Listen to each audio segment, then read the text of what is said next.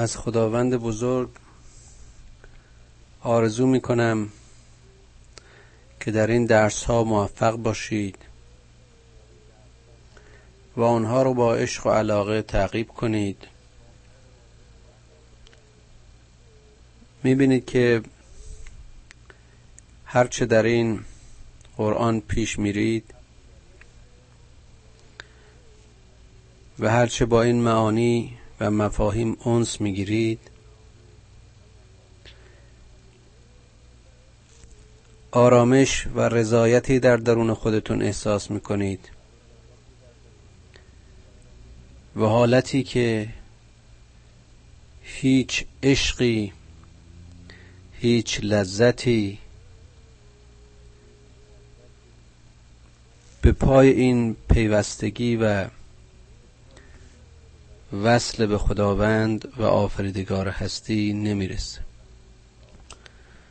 و باز هم می‌بینید که انسان بودن و لیاقت این همسخنی با خدا رو داشتن و کلمات او رو درک کردن و هدایت اون رو پذیرفتن مقامی است که با هیچ مقامی قابل مقایسه نیست.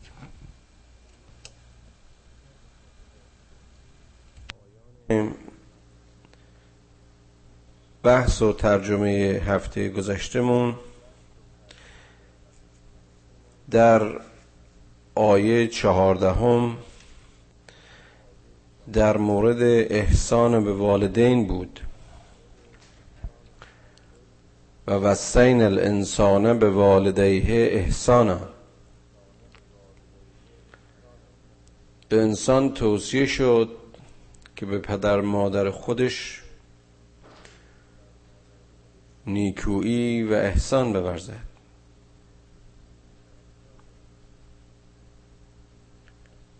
این احترام به پدر مادر و احسان به والدین که در واقع احترام به اعقاب آدمی است و به نسل انسان و به ریشه و خواستگاه انسان است در واقع اساس و بنیاد همبستگی و پیوستگی نسلها و احترام به خواستگاه و زادگاه بشریت است. این احترام به پدر مادر که معکدا در قرآن و در سوره های مختلف به اشکال مختلف بیان شده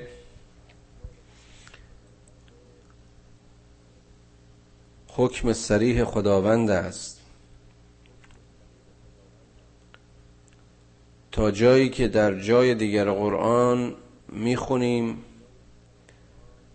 که میفرماید و غذا ربک الله تعبد الا ایاه و بالوالدین احسانا خدا به شما حکم می‌کنه که جز او کسی را نپرستید و بلا فاصله در این دستور مستقیم به پرستش ذات واحد الهی ام می شود که به پدر و مادرتون احسان کنید.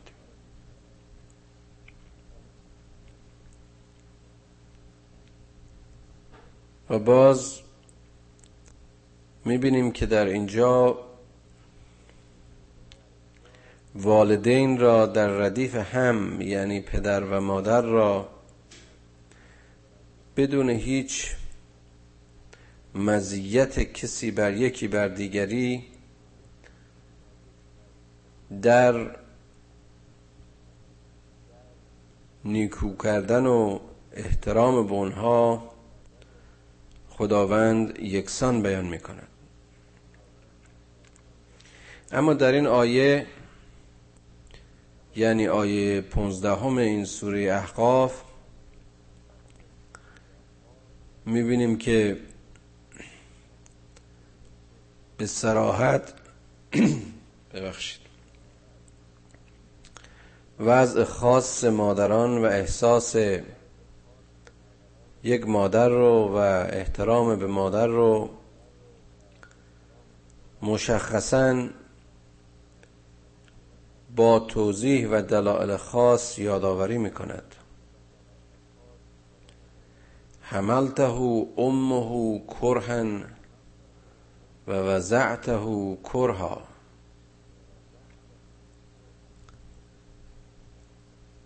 این مادری که رنج بارداری فرزند رو متحمل شده و همونطور که گفتیم رنج بارگذاری را نیز به سر آورده. و حمله و فصاله ثلاثون شهرا. و در مجموع این باروری و پرورش در آغوش و شیر دادن و محافظت نخستین سالهای زندگی اون سی ماه اول عمر هر انسانی رو در بر گرفته.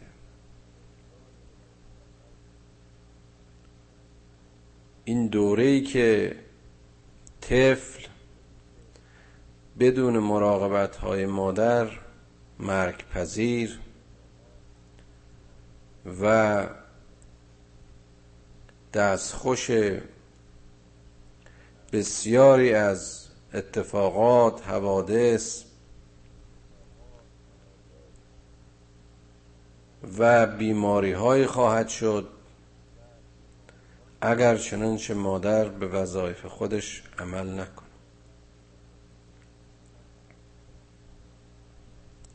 حتی اذا بلغ اشده و بلغ اربعین سنه تا اونجایی که این طفل بالغ و به سن قدرت و نیرومندی می‌رسه و زمانی که به سن کمال و عقل که به طور متوسط در نوع آدمی در حدود سالهای چهلم زندگی است وارد میشه.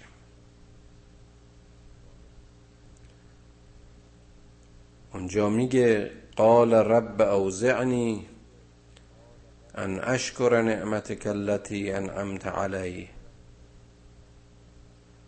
خدایا خدایا به من منت نهادی. خدایا بر من منت گذاشتی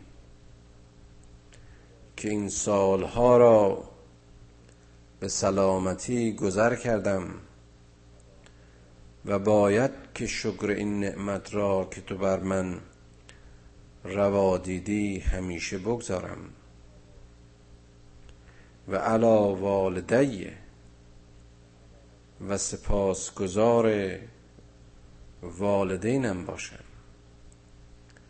و ان اعمل صالحا ترزاه وصله لی فی ذریتی.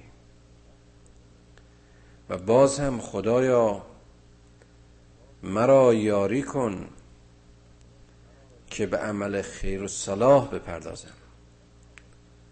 خیری که مورد رضای توست. خدایا مرا کمک کن که در راه تو و خواست تو و صلاح تو و رضای تو قدم بردارم.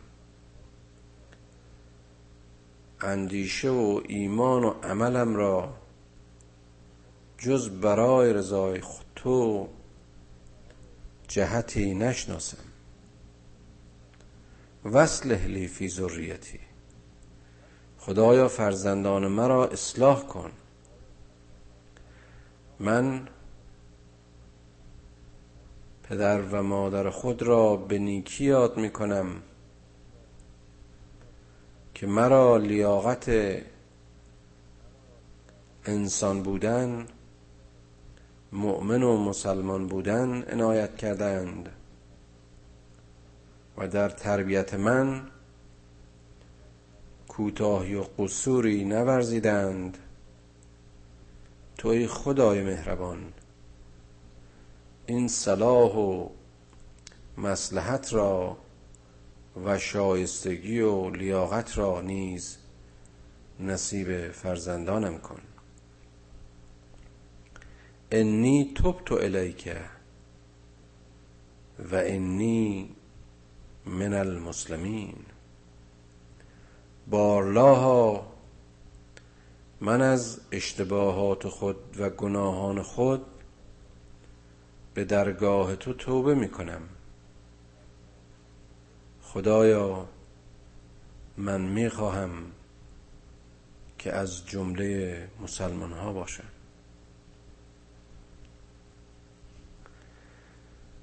این احترام به انسان و ارزش های انسانی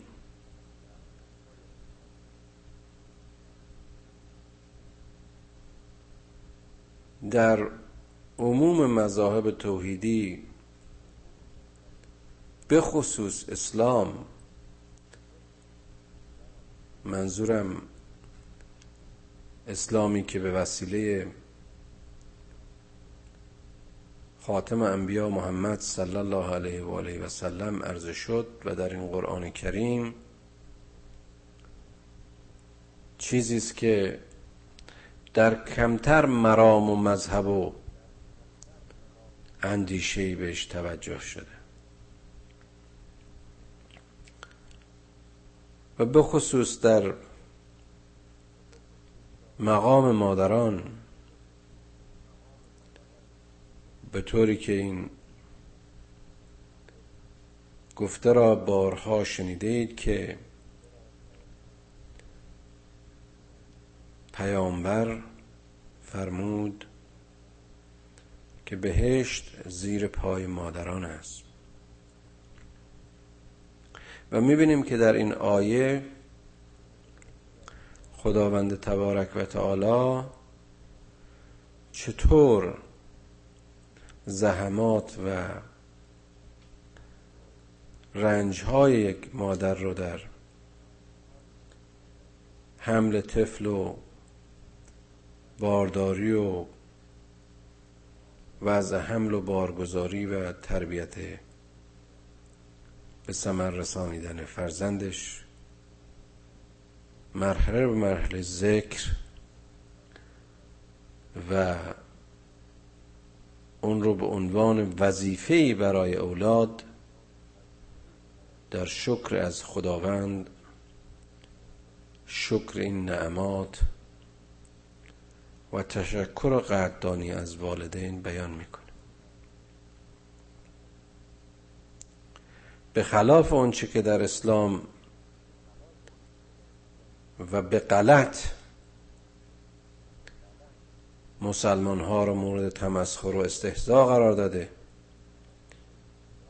که اسلام حقوق زنان را رعایت نکرده و عامل و باعث تحقیر زن و اون رو کمتر از مردان چه در امر قضاوت و یا ارثبری و یا اطاعت از همسر و یا شوهر. و دیگر احکامی که به صراحت در قرآن بیان شده است این نسبت های ناروا را و دروغ ها را به اسلام میبندند. می‌بینیم که در هیچ مذهبی مثل اسلام حقوق و احترام زن رعایت نشده است. اما این حقوق و احسان و احترام در چهارچوب اون موازین و اصولی است که این مذهب و این مرام و این ایده و این ایمان و این دین برای زنان مشخص می‌کنه. شما می‌دانید که در زمان جاهلیت و قبل از رسالت رسول اکرم صلی الله علیه و آله و سلم اعراب جاهلی زنان خودشون رو و دختران خودشون رو زنده به گور می‌کردن. از داشتن اولاد مؤنث شرم داشتن و ما در اون سوره های قبلی و آیات مشخصش اینها رو گفتیم و دوباره تکرار نمی کنیم اینها چهرهاشون سیاه می‌شد وقتی که خبر زایش یک دختر رو به یک عرب جاهلی می‌دادن.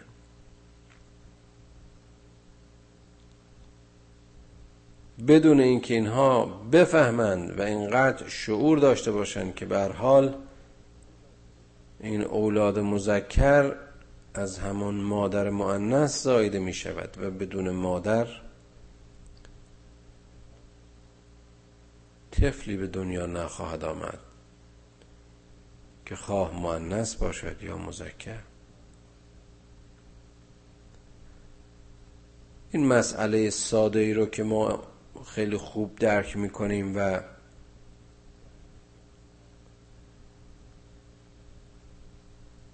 جاهلان قرنوز عرب رو تقبیح می‌کنیم به خاطر کاری که کردن. اگر خوب دقت کنیم می‌بینیم که حتی در زمان ما و عصرها و قرنها پس از بازگشت احترام زنان چه به وسیله اسلام و یا ادیان دیگه؟ به این نوعی که از پاره و واحد انسانیه موجودیت انسان و یا خلقت آدمی است هنوز هم به شکلی در ردیف همون جاهلیت عرب متاسفانه قابل اجراست در این تمدن امریکا که شاید از پیشرفته ترین و آخرین تمدن های معاصر باشد حتی تا قریب پنجاه سال پیش زنان حق رأی و حق انتخاب و یا حتی داشتن حساب های جداگانه در بانک ها نداشتن با اون چرا هم که امروز به عنوان برابری حقوق و هم ارزی زن و مرد می‌بینیم جز شعار و تبلیغ و کاربرد زن به عنوان یک وسیله برای هوسرانی ها و تبلیغ و اهداف سرمایهداری و سرمایه گذاری در اهداف مقدس و اهداف عالی زندگی انسانی کمتر این حقوق مسلم و حقوق حقه رو رعایت می‌کنن. و مشکل اساسی تر و اشتباه بزرگتر این که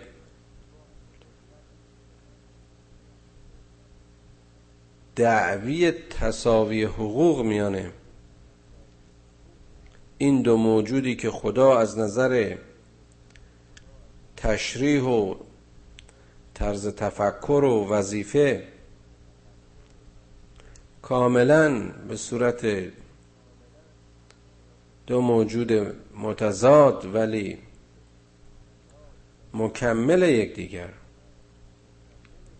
خلق کرده و هر کدام دارای وظایف و مسئولیت های خاص خود هستند که در کمک و تعاون یکدیگر به سوی تعالی اما در رقابت و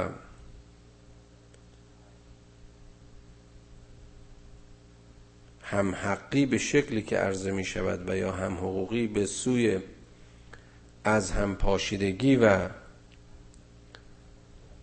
بیمهری و طلاق و جدایی و نتیجتا زوال خانواده و بدبختی میکشانه اینها رو با هم اشتباه کردم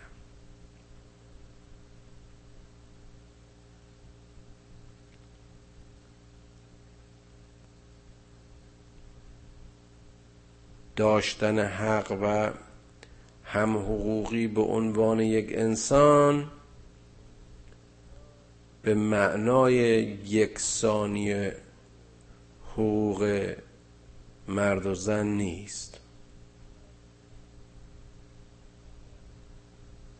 چه بسا همانطوری که می‌بینید در اینجا قرآن به سراحت وظائف و لیاقت هایی رو در زن مشخص می کند که مردان هرگز از آن برخوردار نیستند.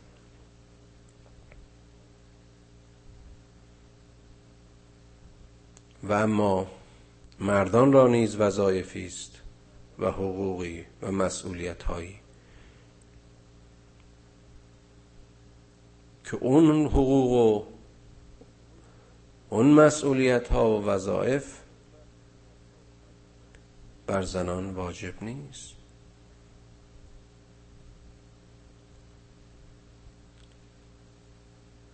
اینکه مختصری تأمل کردیم در باب این آیه بسیار بسیار زیبای این سوره احقاف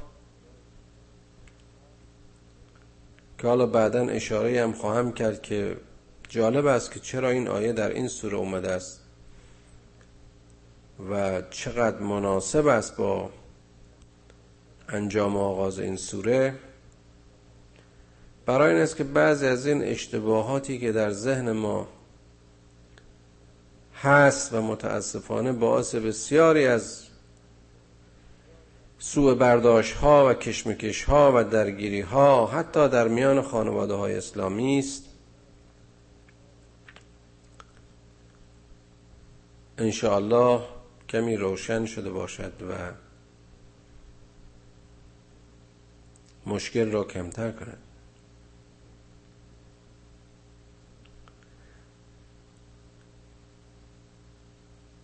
شما وقتی در به حقوق زن در اسلام صحبت می‌کنیم باید به خاطر بیاورید که این حقوق و این وظائف در نظام و سیستم اسلامی برای زنان مشخص شده. لذا اگر یک زنی در شرایط زندگی غرب و یا غربیگری بخواهد که خود را با موازین و حقوق اسلامی متقاضی باشد قطعا اینها قابل انتباق نیست. یعنی اگر قرآن و اسلام مرد رو به عنوان غیم و یا قوام خانواده مشخص می کند این برای یک خانواده اسلامی است. و یا اگر برای زنان اون حقوق و مسئولیت ها و مأموریت ها رو مشخص می‌کنه باز هم اون در ازای رعایت اصولی است که یک مرد و زن مسلمان بهش معتقدن یعنی اون که اساس است در پیوند میان یک زن و مرد مسلمان و مقایسه وظایف اونها این است که اینها از یک اصول اساسی که اساس و اصل دین است هم عقیدند و وقتی که اصل مورد قبول و باور یک مرد و زن بود دیگر سایر مسائل قابل حل و هم.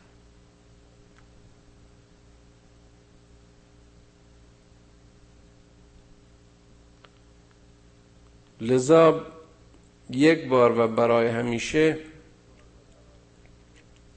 در پایان این ترجمه آیه 15 این مطلب رو اشاره می‌کنیم که این قیاس های غلط و مقایسه های غلط متاسفانه سودی جز تخریب اساس و بنیاد خانواده ها نداشته است.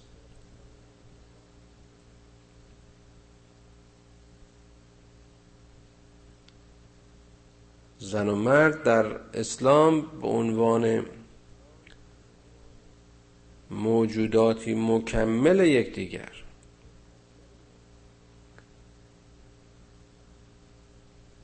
رعایت شدند. هیچ یک از این دو موجود به تنهایی کامل نیست. و اون که آنها را به سوی کمال رهبری می کند پیوند بر اساس اعتقاد و باور مشترک است. بلا اگر یکی بخواهد که مطیع امر و باورمند به باورهای اسلامی و طرف مقابل معتقد به اون اصول و اساس نباشد رعایت هر گونه همحقی بیمعنی است. و اساسا اون چنین زندگی و اون چنین پیوندی از نظر اسلام مطرود است. باز هم به همین دلیل پیوند زناشویی به اسلام بر مبنای عقد و قراردادی روشن و مورد قبول طرفین صورت می‌گیرد. و نباید که هیچ گونه جبر و زوری عامل پیوند میان زن و مرد نباشه.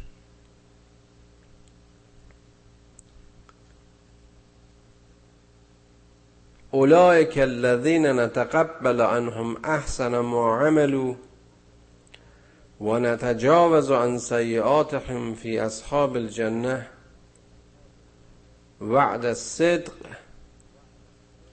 الذي كانوا يعدون دیدیم که بر انسان وظیفه شد که شکر نعمت بودن و در دامن مادر تربیت شدن و به سن کمال رسیدن و به عقل و شعور پا گذاشتن برای پدر و مادرش نیکوکاری برای فرزندانش از درگاه خداوند تقاضای اهلیت و برای خودش توبه از خطا و گناه را آرزو بکنه و بخواد که از جمله مسلمین باشد.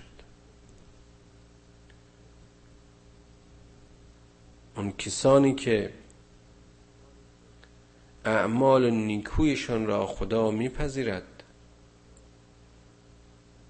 و گناهان و اشتباهات اونها رو میبخشد. در کفه مقایسه میان بارهای مثبت و اشتباهات و تقصیرات و گناه ها کفه احسن ما عملو سنگین تر است. کفه خیر سنگینی می کند لذا خداوند بدیهای اونها را نیز می بخشد و اونها را از یاران بهشت قرار خواهد داد. همون وعده ای که وعده راست خداست اون چیزی که به اونها وعده داده شده بود. والذی قال لوالدیه اف لکما اتعدنانی ان اخرج وقد خلت القرون من قبلی و هما یستغیثان یستغیثان الله ویلک آمن. ان وعد الله حق. فیقول ما هذا الا اساطیر الاولین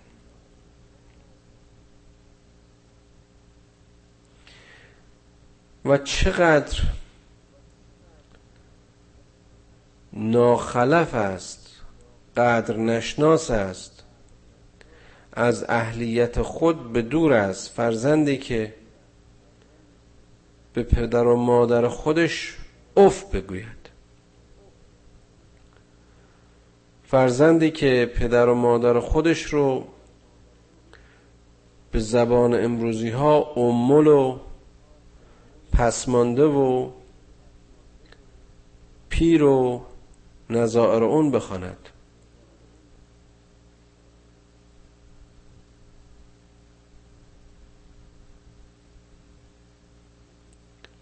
و بگوید که تو مرا اون چنان وعده می‌دهی که بعد از مرگ زنده می‌شوم و از قبر سر بیرون می آورم در صورتی که طایفه های زیادی قبل از ما بوده در قرون گذشته که اینها همه از میان رفتن.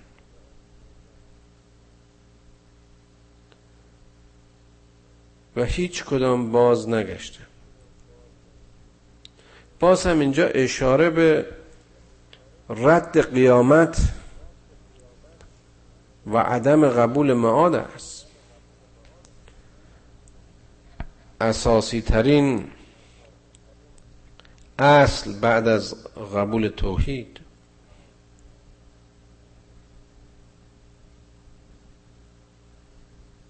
و میگه که این پدر مادرها به خدا استغاثه می‌کنن. از خدا می‌خوان که این فرزندانشون هدایت بشه. گفتیم که این پدر و مادرها برای فرزندانشون از درگاه خدا طلب استغاثه می‌کنن. طلب مغفرت می‌کنن. می‌خوان که خدا اونها رو هدایتشون کنه. و میگن ویلکه وای بر شما. آمن ایمان بیاورید. ان وعد الله حق که وعده خدا حق است. اما میشنوند. فیقول ما هذا الا اساطیر الاولین. اما به اینها میگن این اولادهای ناخلف به والدین خودشون میگن که اینا چیزی جز داستانهای دیرینه و اوهام پیشینیان نیست.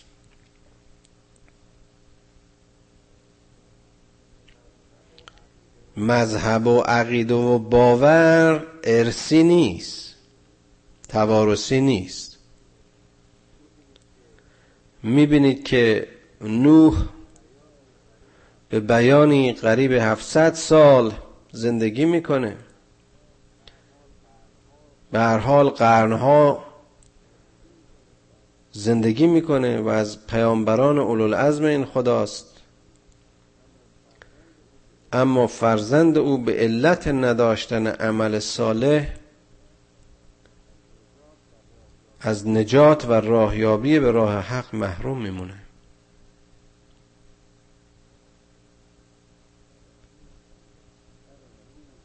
پسر نوح با بدان بنشست خاندان نبوتش گم شد.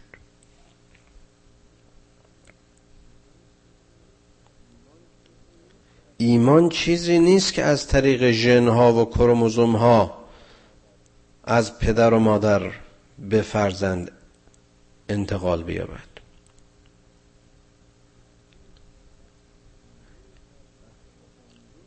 بخش عمده تربیت مذهبی و دینی و باوری انسانها حاصل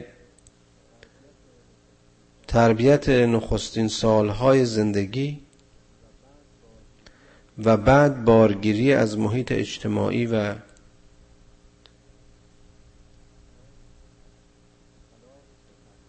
تلاش و تحقیقهای شخصی است.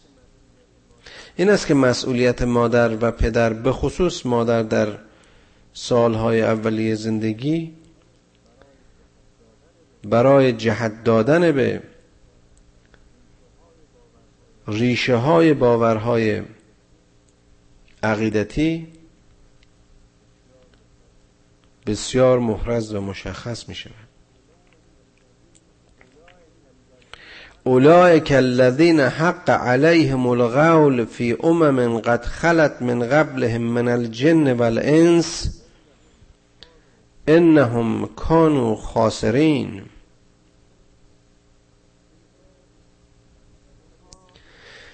اینها از همان گروه و توایفی هستند که نظیرشون در میان جن و انس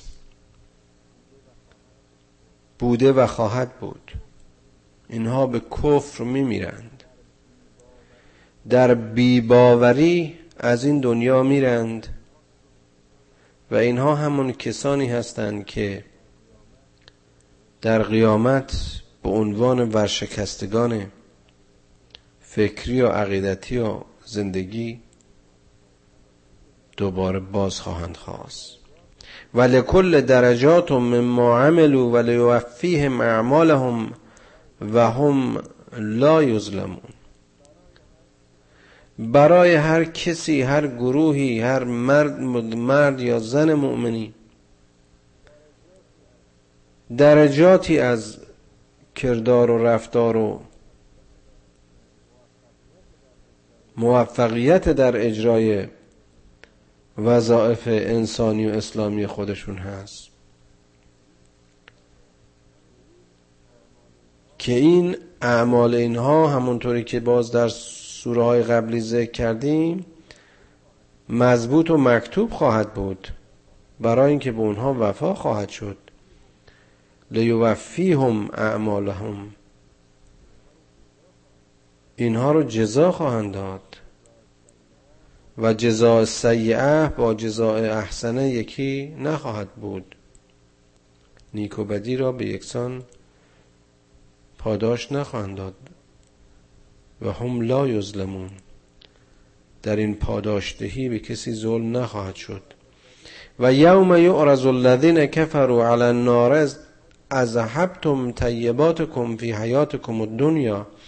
و استمعتم بها فالیوم تجزون عذاب الحون بما کنتم تستکبرون فی الارض بغیر الحق و بما کنتم تفسقون و در اون یوم موعود و یوم معاد وقتی که کفار با اون آتش جهنم روبرو می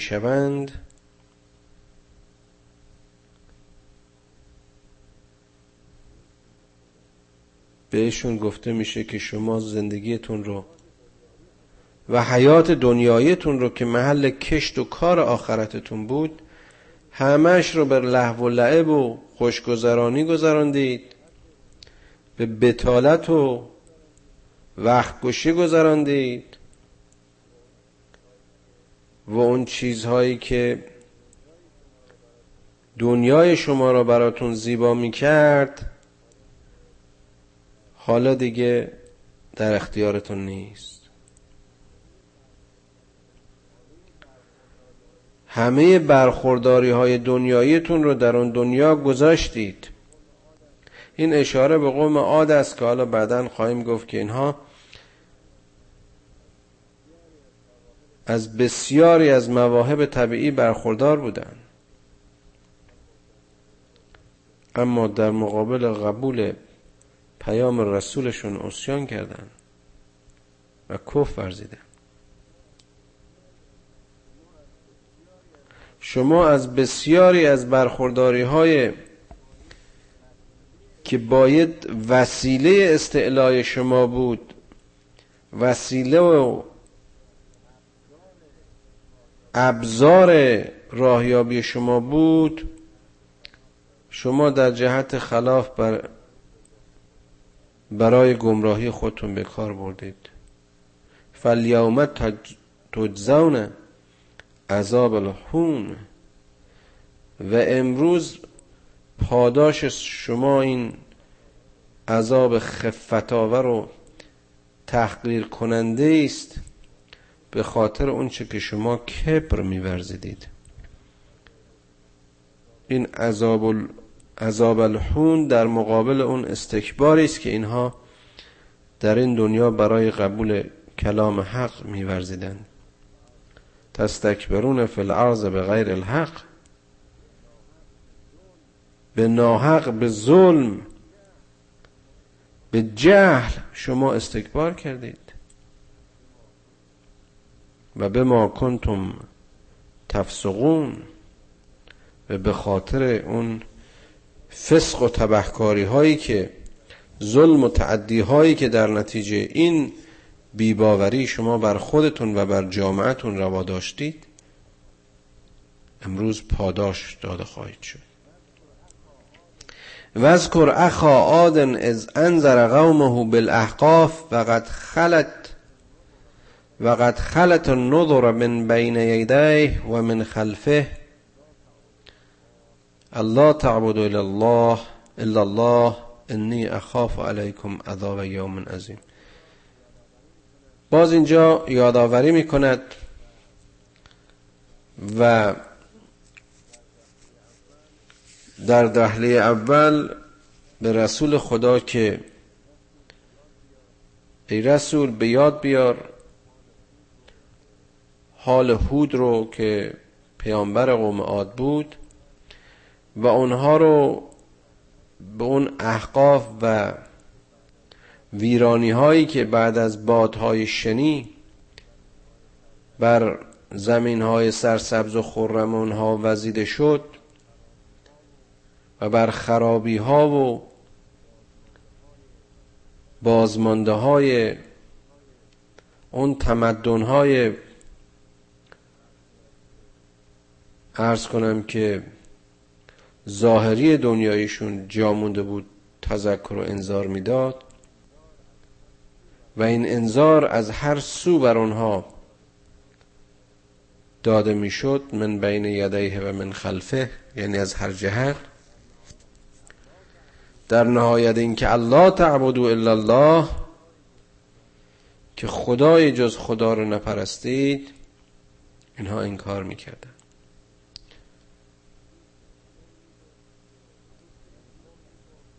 هود به این قوم می‌گفت که من میترسم خوف دارم برای شما. به خاطر اون عذاب یوم بزرگ. قالوا عجعتنا لتعفکنا عن آلهتنا؟ فاعتنا به ما تعیدنا این کنت من الصادقین.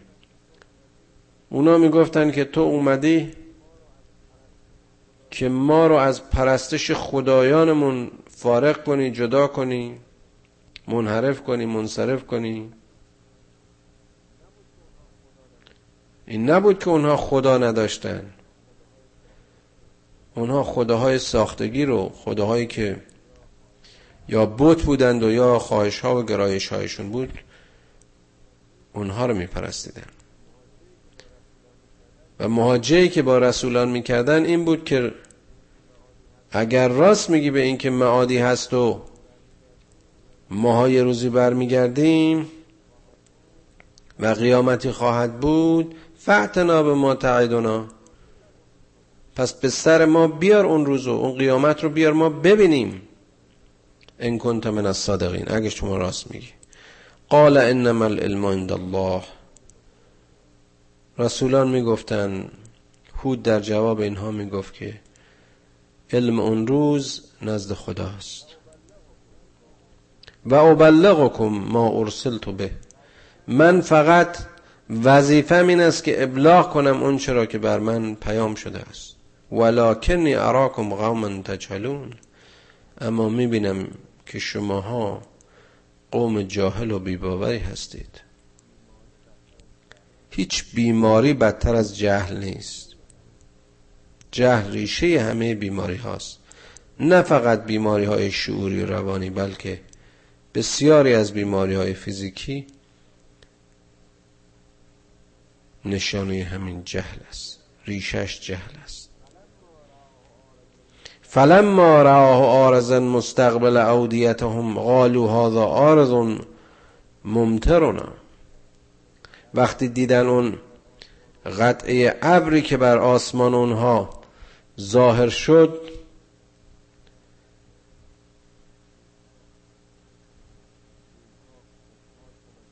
اینها خوشحال شدند و گفتند این ابر رحمت ابر بارانی است که بر ما آرز خواهد شد که در سایه ریزش این باران سرزمین های ما خرم و بار دیگر بارور و موجب پرآبی رودهای ما و باعث بهرهگیری ما خواهد شد.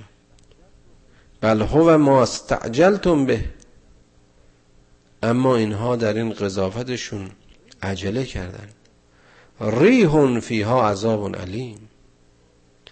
حاصل این ابر اون طوفان و گردبادی بود که اون عذاب علیم رو به سر اونها برد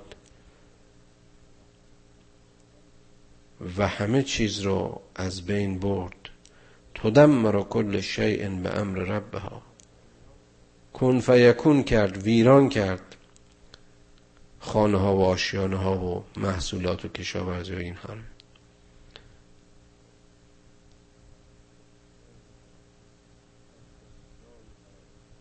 فسبهو لا یرا الا مساکنهم وقتی سر برداشتن دیدن که همه چیز برباد رفته. مگر اون خرابی ها و آشیانه های متلاشی شده. اصلا این سوره احقاف اشاره به همین داستان و واقع است. یعنی خدایی که قادر است به وسیله یک گردباد یک قوم و یا ملتی را از هستی و اون شادی های ظاهری و برخورداری های سطحی دنیایشون ساقط کند و این آیات خدا بر همه اقوام بر, بر اقوام تاریخ آمده است و برای همه انسانها درسی است.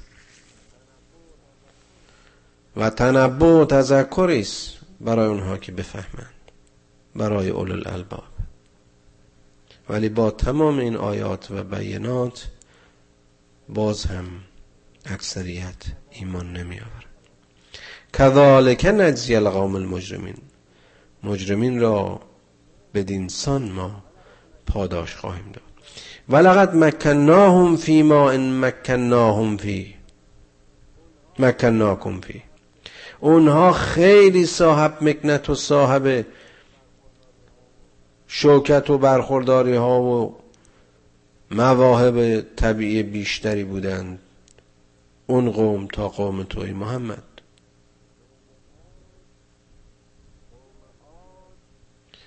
قوم عاد بسیار بسیار از قوم قریش برخوردارتر بوده و جعلنا لهم سمعا و ابصارا و افعدت و افعدتا فما اغنا عنهم سمعهم ولا ابصارهم ولا افعدتهم من شیء. اذ کانوا یجحدون به آیات الله. ما به اینها گوش دادیم چشم دادیم قلب دادیم. اما نه گوششون نه چشمشون و نه دلهایشون وقتی که به آیات خدا کف ورزیدند و نادیده گرفتند هیچ کدوم کمکی به اینها نکرد. یعنی اینها گیرنده داشتن اما نمی گرفت چرا؟ برای اینکه در مسیر آیات خدا تون نبودند. آماده پذیرش نبودند. سم بکمون امیون فهم لا یرجعون. و حاق بهم ما کانو بهی استهزون و این جهالت و جهل و کوری و کری و بیخبری و بی ظلمت از همه جا آنها را در بر گرفت. به اون چی که اینها استهزا می‌کردن. ولقد احلکنا ما حولکم من القرى و صرفنا الآیات لعلهم یرجون چقدر توایفی بودند. چقدر توایفی بودند که قبل از تو هلاک شدند و ما داستان زندگی آنها را برای تو صرف کردیم و گفتیم توضیح دادیم.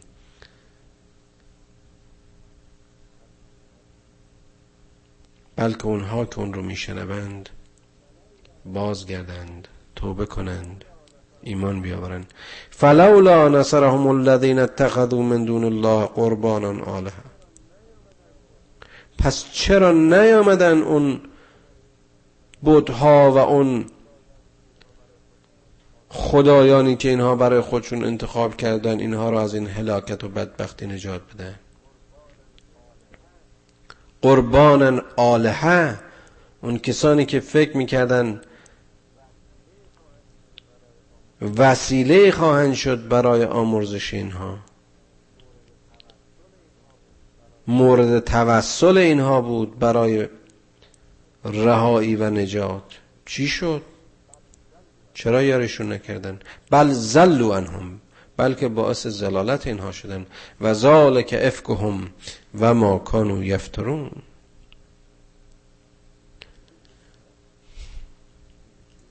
بلکه این دروغ اینها بود و چیزهایی بود که اینها برای خودشون ساخته بودن. و صرفنا الیک نفرا من الجن یستمعون القرآن فلما حضروه قالوا انستو به یاد بیار ای پیامبر وقتی که گروهی از جنیان این آیات خدا رو گوش می‌کردن این قرآن برای جن و انس است و وقتی که در شنیدن حضور داشتند می‌گفتند که سکوت کنید گوش فرادهید فلما غزیه ولو الى قومهم منذرین. و بعد که به طرف قومشون می‌رفتند به اونها رو کرده و به این آیات اونها را انذار می‌دادن قالوا یا قومنا انا سمعنا کتابا انزل من بعد موسی مصدقا لما بین یدیه یهدی الى الحق و الى طریق مستقیم می‌گفتن ای قوم ما کلامی را و کتابی را شنیدیم که بعد از فرمان موسی نازل شده است. و کتابی است که تصدیق می کند اون چرا که ما در دست داریم. به نظر می‌رسه که اینها پیام موسی رو هم شنیده بودند و این پیام رو تکمیل کننده و تصدیق کننده اون پیام می دانستند و در میافتند که هدایت به سوی حق می کند و به سرات مستقیم. یا قومنا اجیبو داعی الله و آمنو به یغفر لکم من ذنوبکم و یجرکم من عذاب علیم. ای قوم اجابت کنید پیروی کنید کسی را که به خدا دعوت می کند یعنی رسول را و ایمان بیاورید که خداوند می بخشد گناهان شما را و نجات می دهد شما را از عذاب علیم. و من لا یجب داعی الله فلیس به معجز فی کسی که اجابت نکنه این رسول خدا را پیروی نکنه خدا رو به سطوح نخواهد آورد. این جمله رو این و این شعر رو چندین بار تکرار کردیم که گر جمله کائنات کافر گردند بر دامن کبریاش ننشیند کرد و لیس له من دونه اولیا اون کسی که خدا را انکار می‌کنه زیر خدایان و خدایان ساختگی نمی‌تونن که یار و کمکش باشه. اولا کفی زلال مبین. اونها در زلالت و گمراهی آشکارن. اولم یرو ان الله الذي خلق السماوات والارض. آیا نمی بینند خدایی را که خالق آسمان ها و زمین است؟ ببینید به این آیه خلقت چقدر حتی در طول یک سوره اشاره شده و تکرار شده. ولم یعی به خلقهن به قادر علی ان یحیی الموتا. اون کسی که خسته نشده است و نمی شود از کار این خلق. خلقی که ادامه دارد خلقتی که می رود و می آید و ترمیم می شود می میرد و زنده می شود زنده می شود و می میراند بلا انه علا کل شیء قدیر. بله او بر هر چیز قادر و تواناست. و یوم یعرض الذین کفروا علی النار الیس هذا بالحق؟ و در قیامت و روز محشر وقتی کافران با آتش مواجه می شوند به اونها گفته می شود آیا این همون چیزی نیست که به حق به شما وعده داده می شد قالو بلا و ربنا. اونجا بیدار میشن می‌فهمن تکان می‌خورن. بله ای خدا قال فذوق العذاب به ما کنتم تکفرون. بهشون گفته میشه پس حالا بچشید این عذاب دردناک اون چیزی رو که شما بهش کف میورزیدین. فصبر کما صبر اولو العزم اولو العزم من الرسول ولا تستعجل لهم. ای پیامبر در مقابل این بیباوران و کافران مثل دیگر پیامبران اولو العزم صبر کن و بر آنها و پاداش آنها عجله مکن که انهم یوم یرون ما یوعدون. لم یلبثوا الا ساعت من نهار. که اون روزی که به اینها وعده داده خواهد شد فرا خواهد رسید و اون روز این قطعها هم دیر نیست. در آن روز اونها احساس می‌کنن که فقط ساعتی در از روز رو در این دنیا و زندگی گذراندن بلاغون تو بلاغت خودت رو انجام بده. تو پیام را بگو فهل یهلک الا القوم الفاسقون که هلاک نمی‌شوند مگر قومی که فسق ورزیدند و کاری جز تبهکاری و ظلم و فساد در این جهان نداشتند.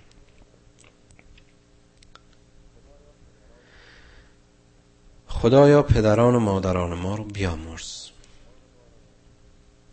و فرزندان ما را در راه خیر و صلاح هدایت کن. پروردگارا تو را به عظمتت سوگند. گناه کوچک و بزرگ ما را به بزرگواری خود ببخش. توبه های من را بپذیر. آنچه که ما را به تو نزدیک می کند ای پروردگار مهربان ما را بدان راغب و تشویق کن. و آنچه ما را از تو دور می دارد. ای خدای رحمان و رحیم ما را از آن به دور بدار. خدایا ما را با قرآن و آموزش های قرآن آشنا کن. توفیق منده که زندگی من را فکر من را و اعمال من را در مسیر مستقیم سرات مستقیم به نور هدایت تو روشن کنیم. خدایا کمک کن. خدایا کمک کن که ارزش های انسانی خود را کشف و بی جهت ضایع نکنیم. در راه مسئولیتی که به عنوان یک انسان و خلیفه تو در زمین به عهده گرفته ایم مقصر و شرمسار نباشه. خدایا کمک کن که هدف بودن و زندگی کردن را بشناسیم و عمر را به بتالت و بی هدفی نگذرانیم. خدایا لذت فهمیدن و توان تحمل درد را دردی که ما را به تو نزدیک می کند عنایت کن. خدایا به ما لیاقت عبادت و بندگیت را عنایت کن تا در سایه تسلیم تو در مقابل هیچ کس و ناکسی شخصیت انسانی خود را مزمحل نکنیم. دستمان را بگیر و امیدمان ده که در مقابل ناملایمات معیوس و ناامید نباشیم.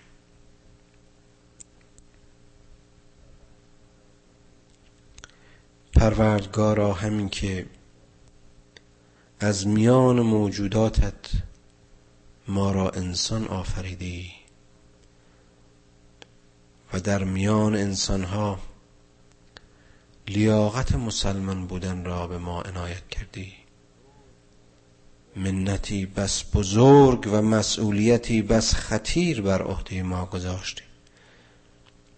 خدایا به ما توان ده که در انجام این مسئولیت قصور نورزیم. و مقامی را که تو شایست و لایق ما دیدی ما خود بدان بی توجه نباشیم. قدر آن بشناسیم و جانهایمان را و این هدیه های زیبایی را که روح توست و در ما دمیدی بار دیگر پاک و پاکیزه به درگاه تو ای خدای مهربان. آنچنان که شایسته توست تقدیم داریم که انا لله و انا الیه راجعون. که همه از تو ایما باز به سوی تو برمیگردیم. و سلام در این چند دقیقه که از وقت این نوار باقی مونده من از فرصت استفاده می‌کنم. یک سوالی شده بود که بد نیست. اون سوال رو در اینجا مطرح کنم و لاقل نظر خودم رو تا اونجا که شناخت من از باورم اجازه میده با شما در میان بذارم و اون در مورد مسئله توسل بود. اینطور سوال رو مطرح کردن که آیا میشه از طریق توسل به انبیا و یا ائمه انسان برای آمرزش و بخشش گناهانش به درگاه خداوند طلب استقاسه و غفران گناهانش رو بکنه؟ تا حدی که بعضی از باورمندان به خصوص کسانی که این مطلب رو به صورت توسل کامل و یا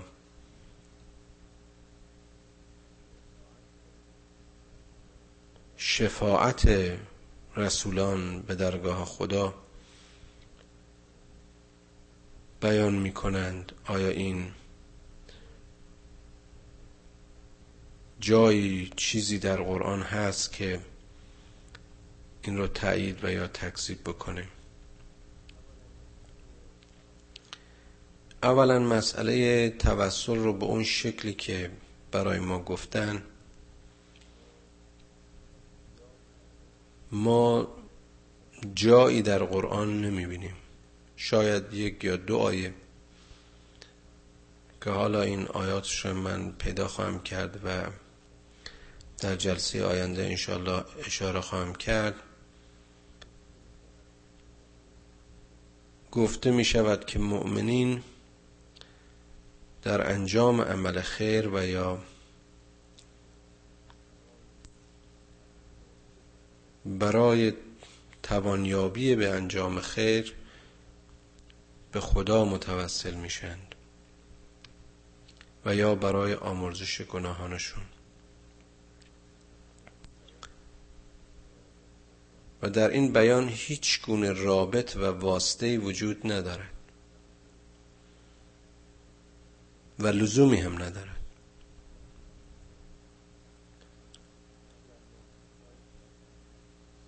اگر ما خطایی کردیم این خطا در پرونده ماست. تقصیری است که در مسیر و مسئولیت ما انجام شده. بنابراین خود ما باید با قلبی پاک و از روی خلوص و به منظور توبه یعنی طلب بخشش خداوند و خودداری از تکرار اون نوع گناه این رو به طور مستقیم با خدا در میان بگذاریم.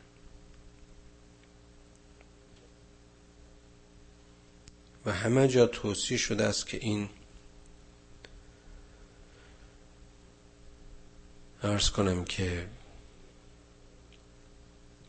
مراجعه مستقیم شما و یا دعای شما به درگاه خدا دعا به معنی صدا کردن و خواستن نه به معنی ارز کنم که زیارتنامه و دعا به اون شکلی که عرضه میشه.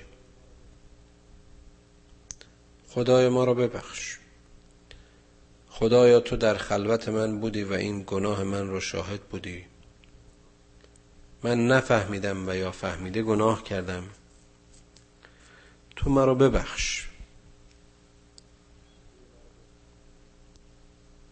توبه مرا بپذیر.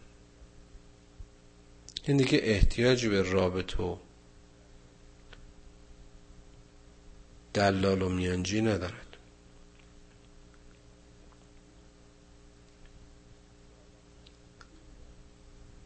اینکه آدم از طریق مؤمنینی در ردیف رسول و یا ائمه بخواهد از طریق تشبس و یا استقاسی به درگاه اونها بعد به درگاه خدا توبه خودش رو اعلام بکند.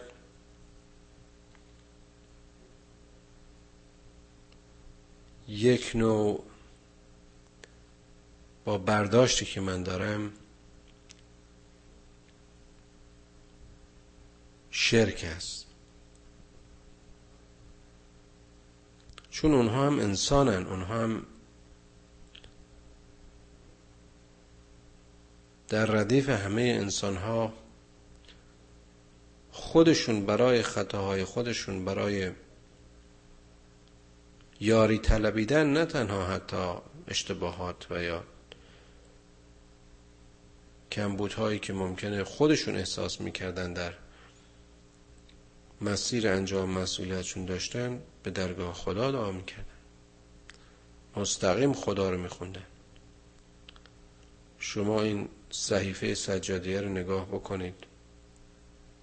دعاهای علی رو نگاه بکنید. ببینید چطور با سماجت و تکرار و وضوح خدا رو میخوندن و ازش یاری می‌خواستن یا برای گناهانشون طلب آمرزش می‌کردن.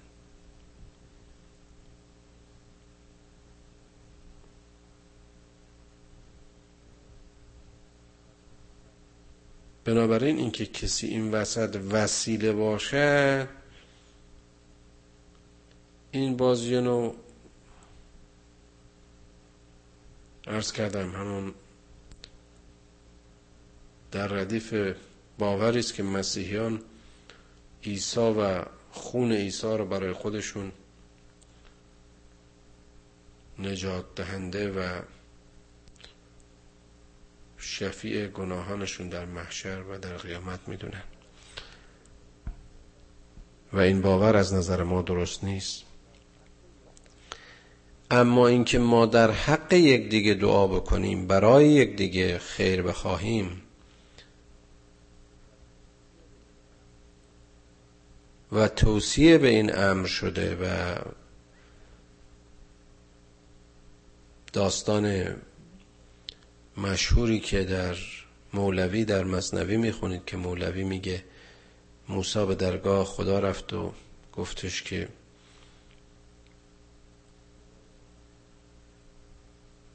خدایا من به خاطر گناهی که دارم دعا مستجاب نمیشه.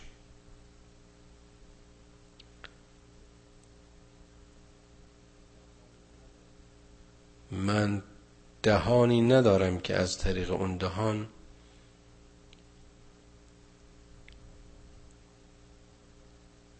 گناه نکرده باشم و تو رو بخوانم. و به او پاسخ داده شد که تو از دهان غیر ما را بخوان.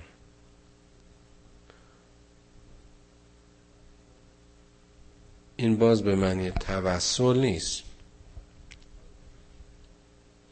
مفهوم عمیقتری داره. اگر کسی حاضر باشد برای فرد دیگری از خدا طلب مغفرت بکند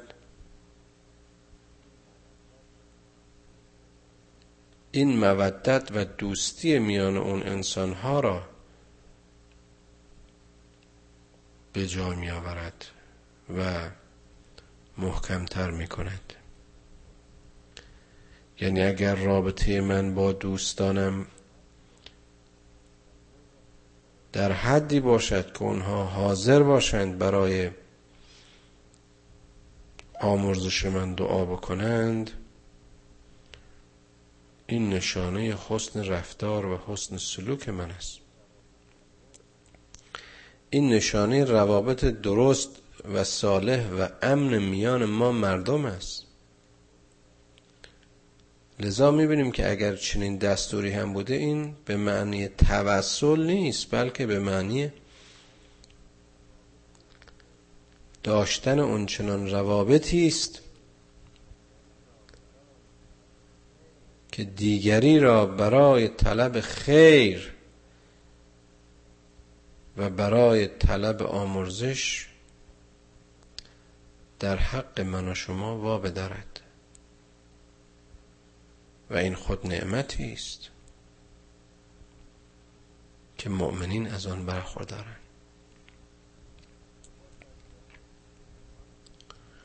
و باز در جاهای دیگه قرآن به سراحت می‌خونیم که هیچ کس و هیچ مقامی جز خداوند امکان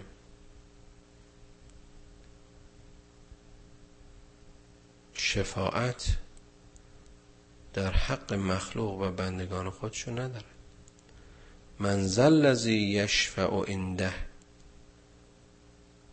الا باذنه مگر به اذن او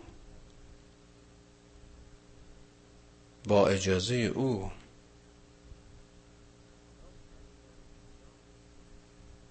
کدام پیامبری کدام رسولی به خودش اجازه میده که برای فاسقان و تبهکاران و جنایتکاران به درگاه خدا طلب استقاسه و آمرزش و بخشش از گناه بکنن و یا در قیامت شفیع اونها باشه آیا این ظلم نیست؟ و چطور ممکن است پیامبری که پیام حق آورده خودش شفیع ظلم و ظالم باشد این با اون اصل مورد قبول موافقت ندارد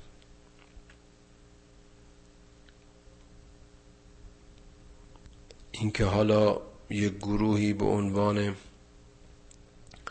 صوفی و درویش و نمی‌دونم هر مسلک و مرام در مرام و یا مذهب در مذهب برای خودشون این سلسله مراتب رو قائل میشن اینها یک امور قراردادی است در باورهای خودشون. رابطه میان خدا و خلق یک رابطه مستقیم است.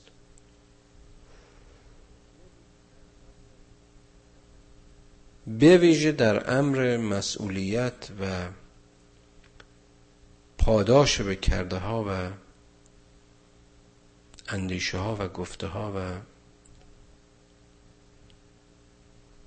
قضاوت. فقط خاص خداست.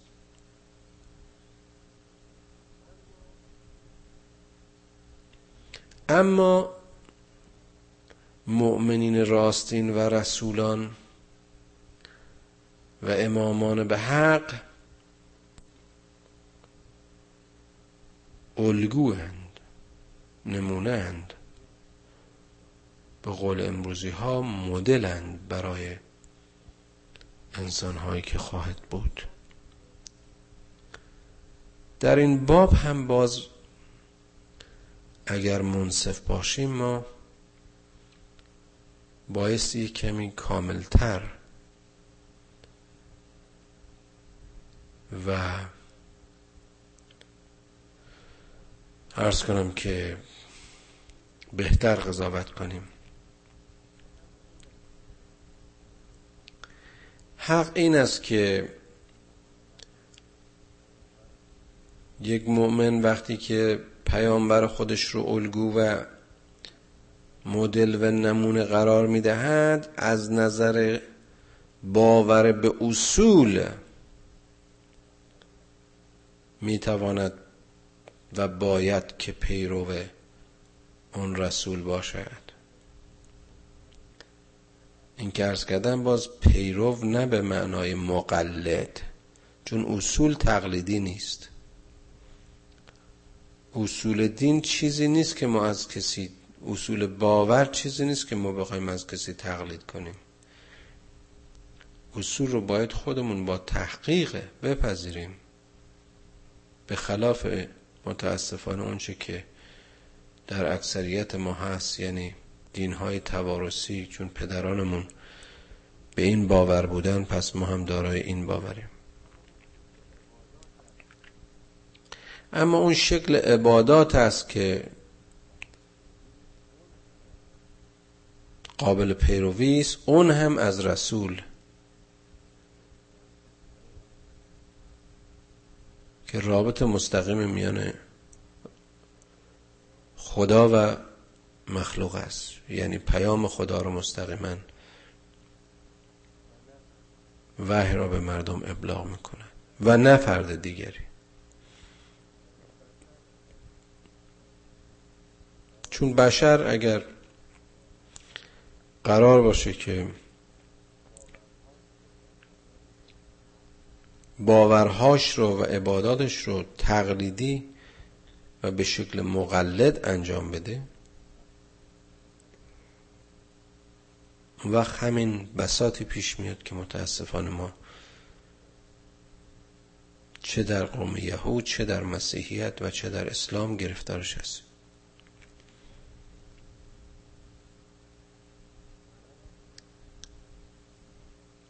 خلق را تقلیدشان بر باد باد ای دو صد لعنت بر این تقلید باد. بر حال برای که از موضوع منحرف نشیم شفاعت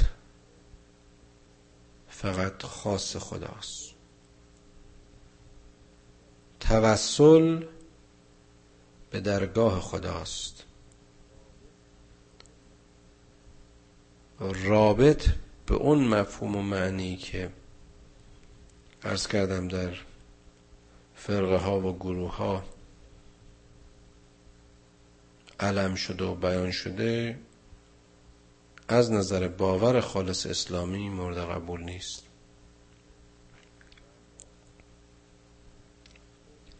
و اما مسئله توکل باز او هم اون هم